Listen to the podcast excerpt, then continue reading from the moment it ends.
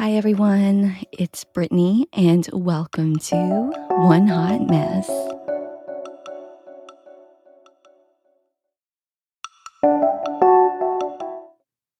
All right, guys. So, we are going to continue the book Don't Fucking Panic.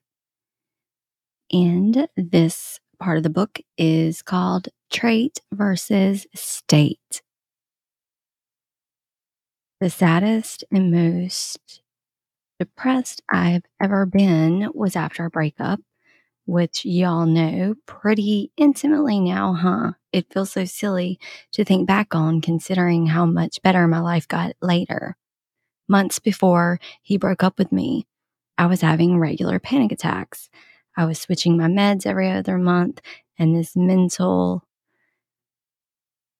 and the emotional back and forth was too much for him to empathize with. To this day, my biggest fear is being called too much or perhaps extra, as the kids are calling it now. On the day of the breakup, life didn't feel real. I felt like I was reading a script as words came out of my mouth to make it feel amicable. When in reality, I wanted to scream, cry, shit, even puke a little at the same time. I felt like I had lost so much in my life my friends, my routine.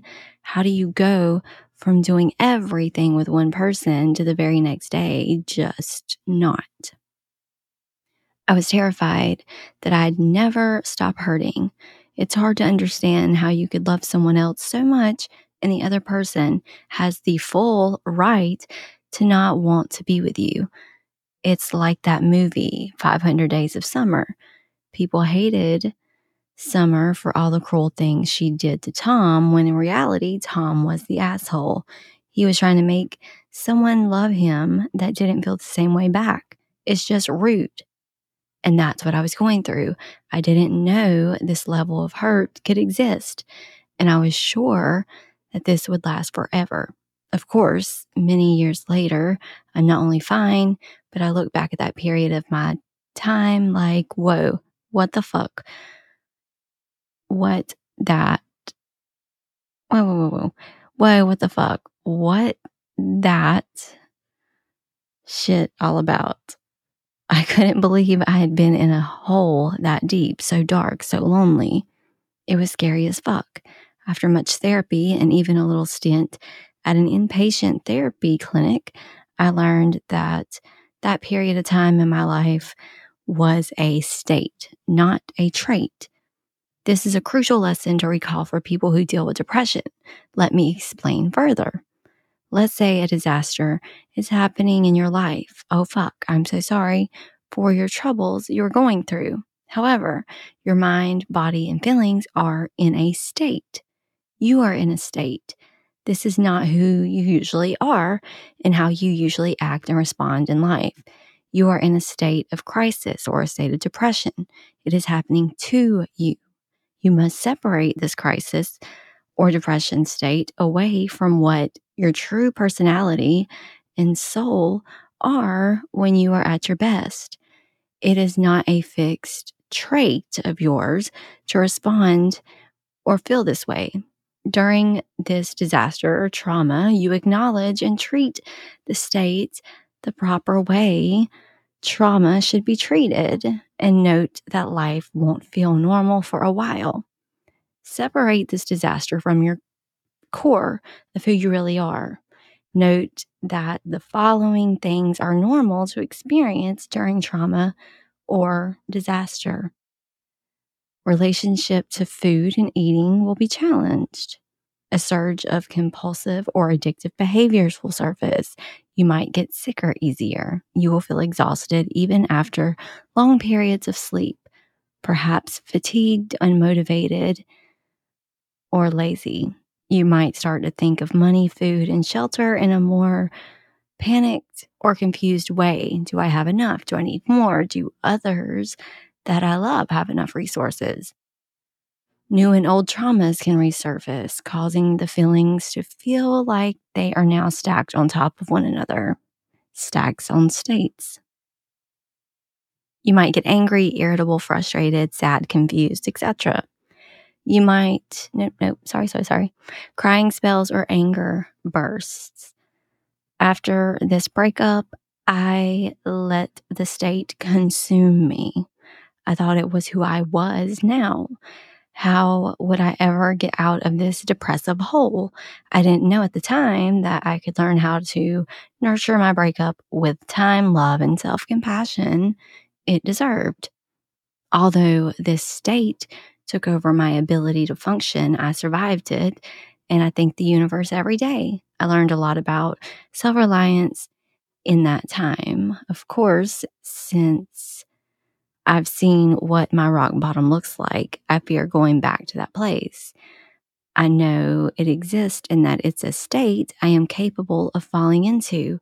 When I'm feeling down or sad, my mind immediately goes back to this moment of my life, and I worry that my life might end back up in this deep, dark, shitty, suicidal hangover. And tired place, but I'm different now. I have a better relationship with myself. I have the tools. I take care of myself, and I can tell the difference between being in a state and my fixed traits. I have to constantly remember that I am not going to spiral and that those weren't and aren't my normal circumstances. So, how do we get out of that state besides having a support system, therapy, and or an outlet for our true emotional state to flow freely? Time is the answer. Time. Can you remember a time where you thought your pain attack would never end and then it did? Same with heartbreak. It's a quote that's old as time, but truly really got me through it. Time heals all wounds. Time, time, time. And when you live with depression, the idea of the clock being the gatekeeper of happiness can feel like a sick joke. Daydreaming takes on a new meaning with depression. It's like living in slow motion. But I told myself I would get to the other side. I had to recognize that my healing might not look like what I saw in the movies. Maybe I needed more time than I had originally thought. It's okay to still be alive and not be okay for a really long time. It is okay not to be okay. Without that deep state of depression, I would have never learned how strong I really am. The pain I suffered then has given me the power and strength that I have now to take on any dark time head on paper plane exercise. Number one, get out a piece of paper and write whatever the hell you're feeling right now. It can be a stream of consciousness, a very specific problem, or even a retelling of a conversation you had that left you feeling a type of way. Number two, then follow the instructions on the next page to make an easy but badass paper airplane using the sheet of paper you just wrote on. Three, Find your nearest, highest place and take your plane with you. Meditate or be mindful of the thing you wrote down for a few minutes. Say thanks for this being around, but that you don't need it anymore, then throw this bitch off the roof. Take off, baby. Four, say goodbye to the toxic things, persons, habits, negative self thoughts, etc but then go pick it up and be environmentally friendly. Maybe just throw it into a garbage can to begin with. There is nothing so bad in this world that can happen to you that is stronger or more powerful than good.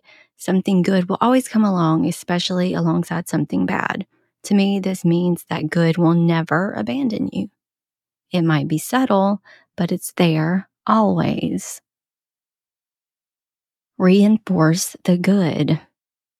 Let's take a look at the good in your life. It is all around us, but might be difficult to see when you're squinting through a cloud of depression.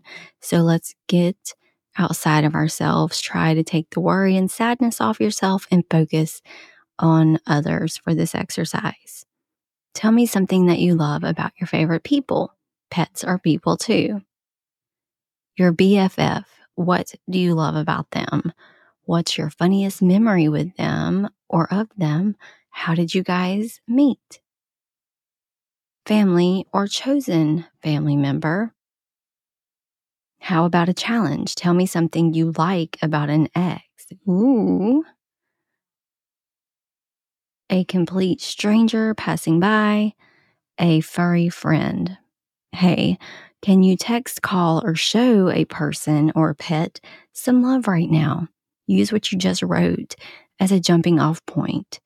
That song I just called to say I love you totally makes sense now. Don't trip over what is behind you. Like Elsa said, let that shit go, dog.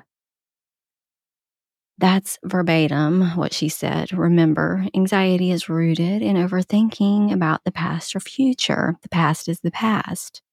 Be better right now by thinking about the right now. Paying it forward. Ever cry your eyes out while watching Ellen's 12 Days of Giveaways? Or how about those viral YouTube clips of strangers risking their lives to save someone else's dog caught in the river riptide? What about that TikTok of a bone marrow donor meeting their recipient? Oh God, is someone cutting large onions while playing Frank Ocean in here? Sure, you pessimist, but oh, there might be some companies or people that are doing it for the PR, but there are many more out there who do it for altruism. Altruism is defined by the belief in or practice of disinterested and selfless concern for the well being of others. The Dalai Lama says that his main daily practice is altruism, and that is good for physical health. He's 84 and not only one of the most important people on the planet, he's one of the happiest. So, like, we should listen to him, yeah? There's an actual science to why selflessness makes you feel good, especially if you expect nothing in return, including praise from friends, family, or social media. One Oh, sorry, guys, my phone thought I was talking to it. Anyway, one 2014 study published in the journal Social Cognitive and Affective Neuroscience says engaging in compassionate actions activates the areas of the brain associated with the reward system, including, oh lordy, the, oh, I don't know this word. Okay. It's a, um, three different words, something area. And the something else, uh, LMAO, what the fuck does this mean? She says the positive feelings created by compassionate actions then reinforce altruistic behaviors. If you need more inspiration, one of my favorite YouTube channels to watch to get some smiles and good energy flowing is from Mr. Beast, who is known to have given away millions of dollars to strangers who deserve it. And then there's a couple questions. When or what's the last time you practice practiced altruism? How did it make you feel? If you could do it again, what would you do differently? Reduce stress and anxiety and make someone else feel good in return. Then there's eight ways to practice altruism. Browse GoFundMe and donate $5 to a stranger's cause with a note of support. Pay for the person's coffee behind you at Starbucks. Marie Kondo the shit out of your closet and donate those extra things and invite someone to sit with you at lunch that you haven't really interacted with before. Let's play a game. You've won $1 million. Wow, congrats. Except, oop, there's a stipulation in the contest rules that says you can't spend any of the money on yourself. Ugh, we never read the fine print. We never read the fine print, do we? You have to dole out your million in service of others. How would you use the million? Feel free to split it up as much as you want. And then it says the amount, to whom, for what, and why. Okay. While writing this workbook, I started spending a lot of time at an animal shelter. It's not one of those beautiful Beverly Hill boutiques with shiny floors and clean, poofy dogs. It's quite the opposite. It stinks and has bird shit on the walls.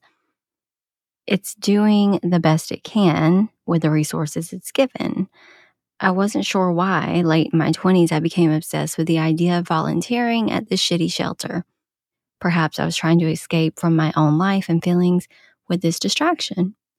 Since I had left my full time job the year before, I was having a rough time filling my time with meaningful work. I got pretty depressed and about all the days that show up on my Google Calendar with no events. I thought to myself, maybe it's true. Misery does love company.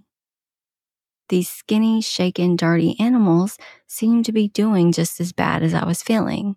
Okay, and looking. Sometimes I wouldn't shower for four days on average over the sad summer of 2019, but something I noticed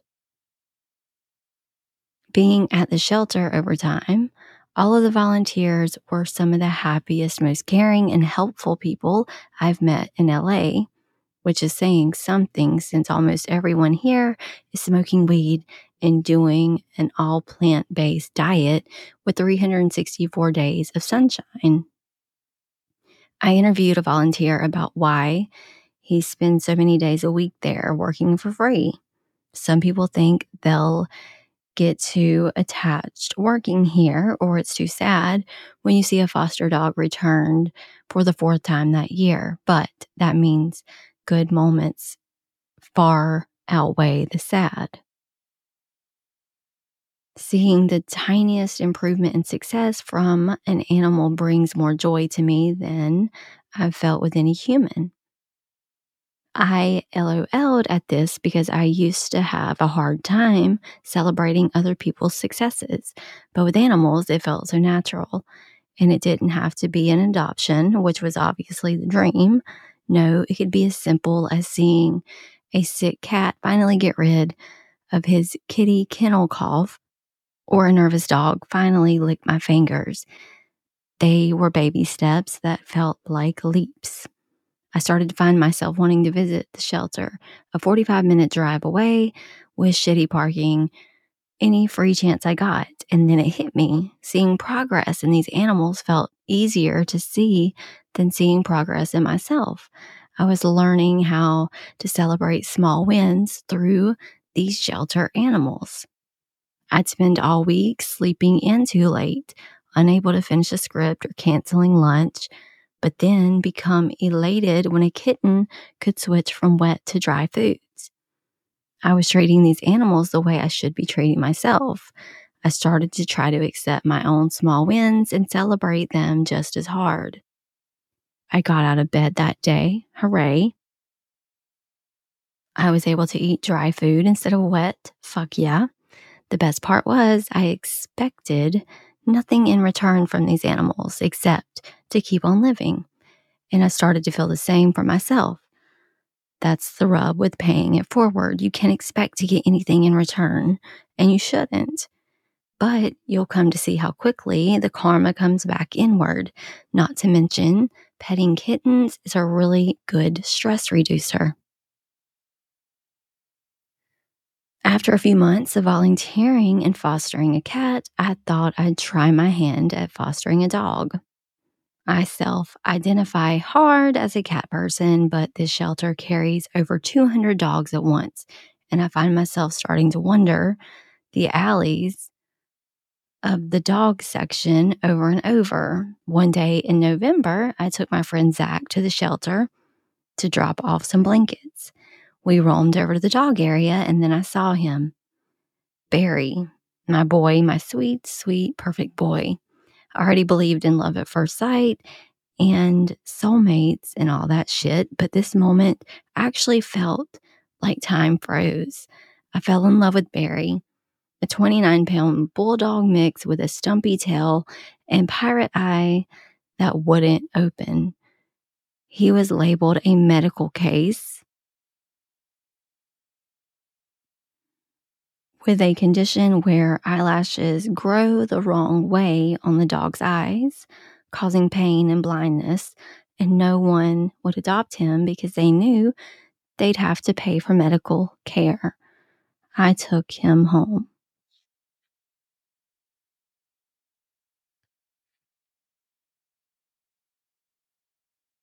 All right, guys.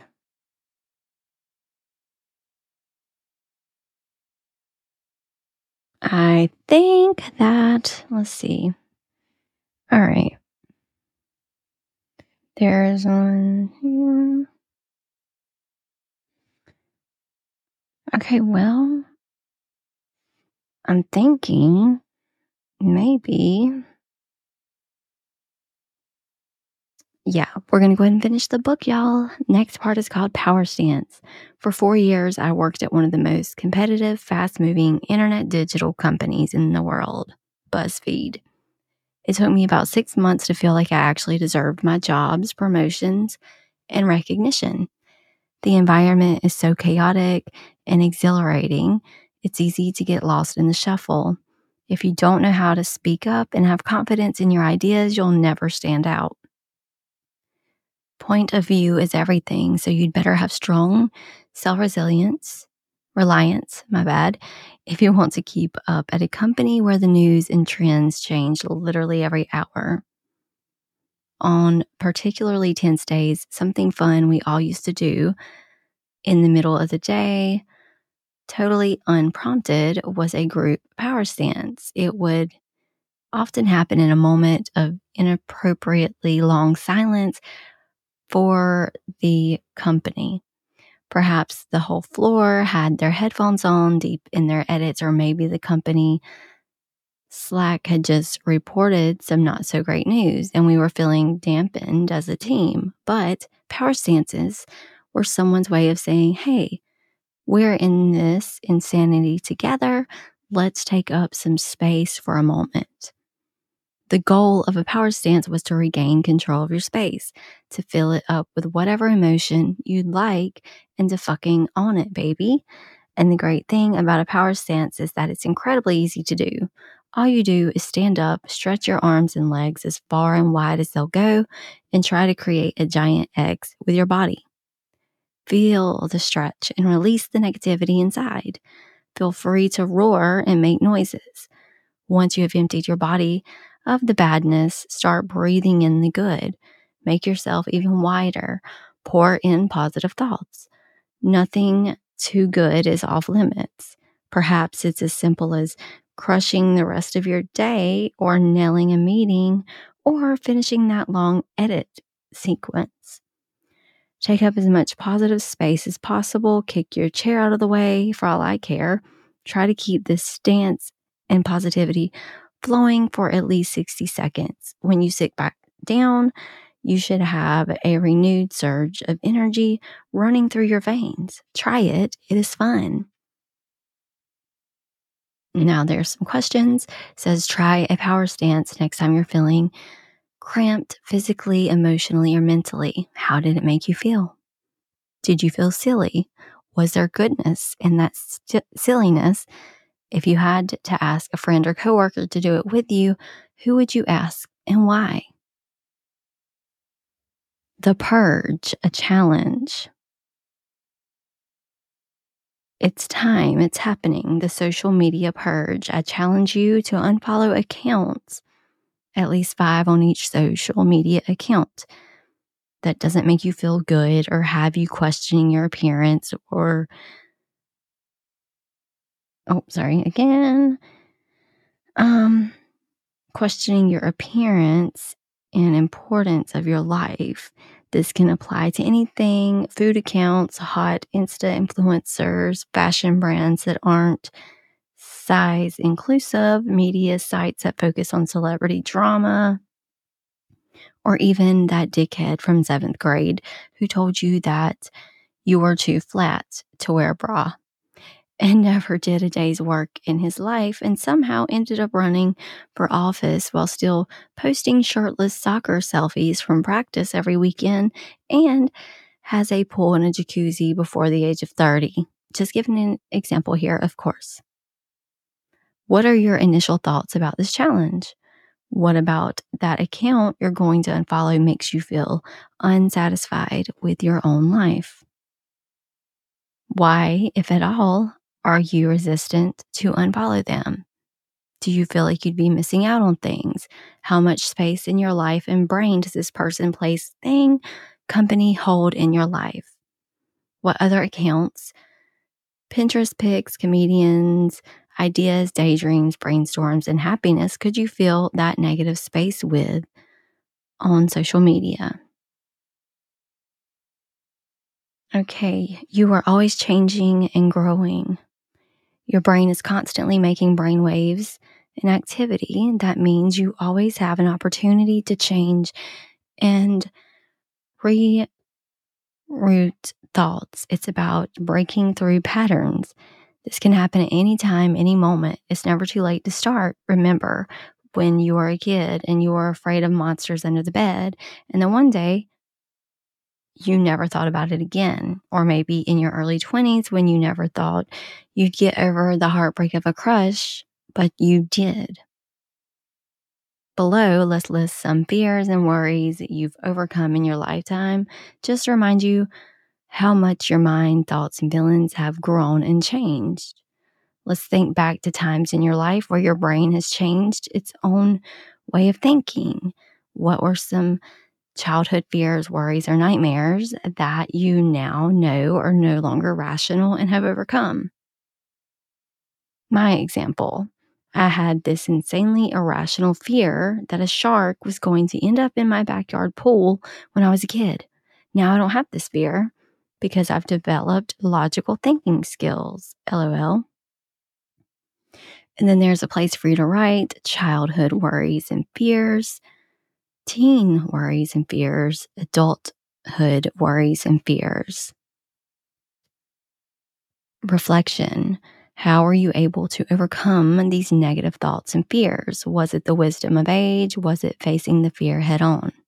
How about after using this workbook? Have things changed at all, slightly, or in significant ways? What did you find most useful as a tool for managing your mental health?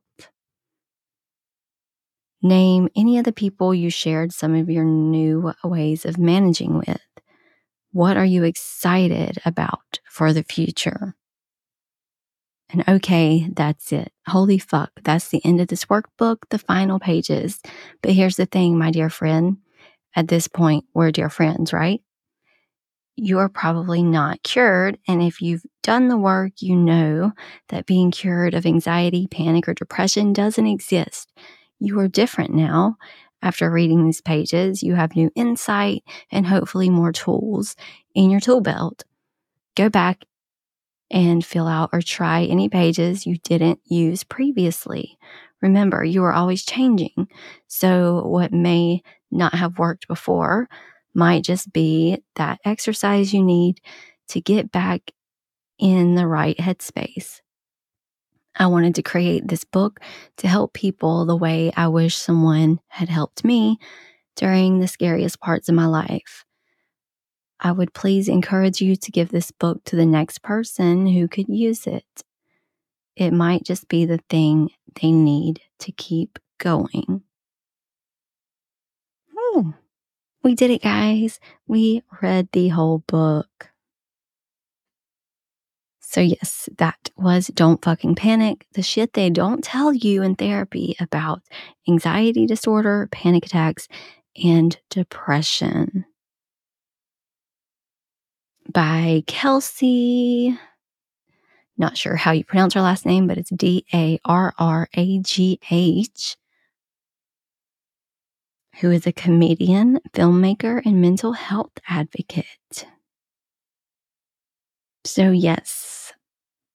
Uh, so glad we finished this. Hopefully, you guys enjoyed this book as much as I did. And, um, yeah. So now we just have to continue reading The Inner Work, the book we started not too long ago, and hopefully we finish it eventually as well.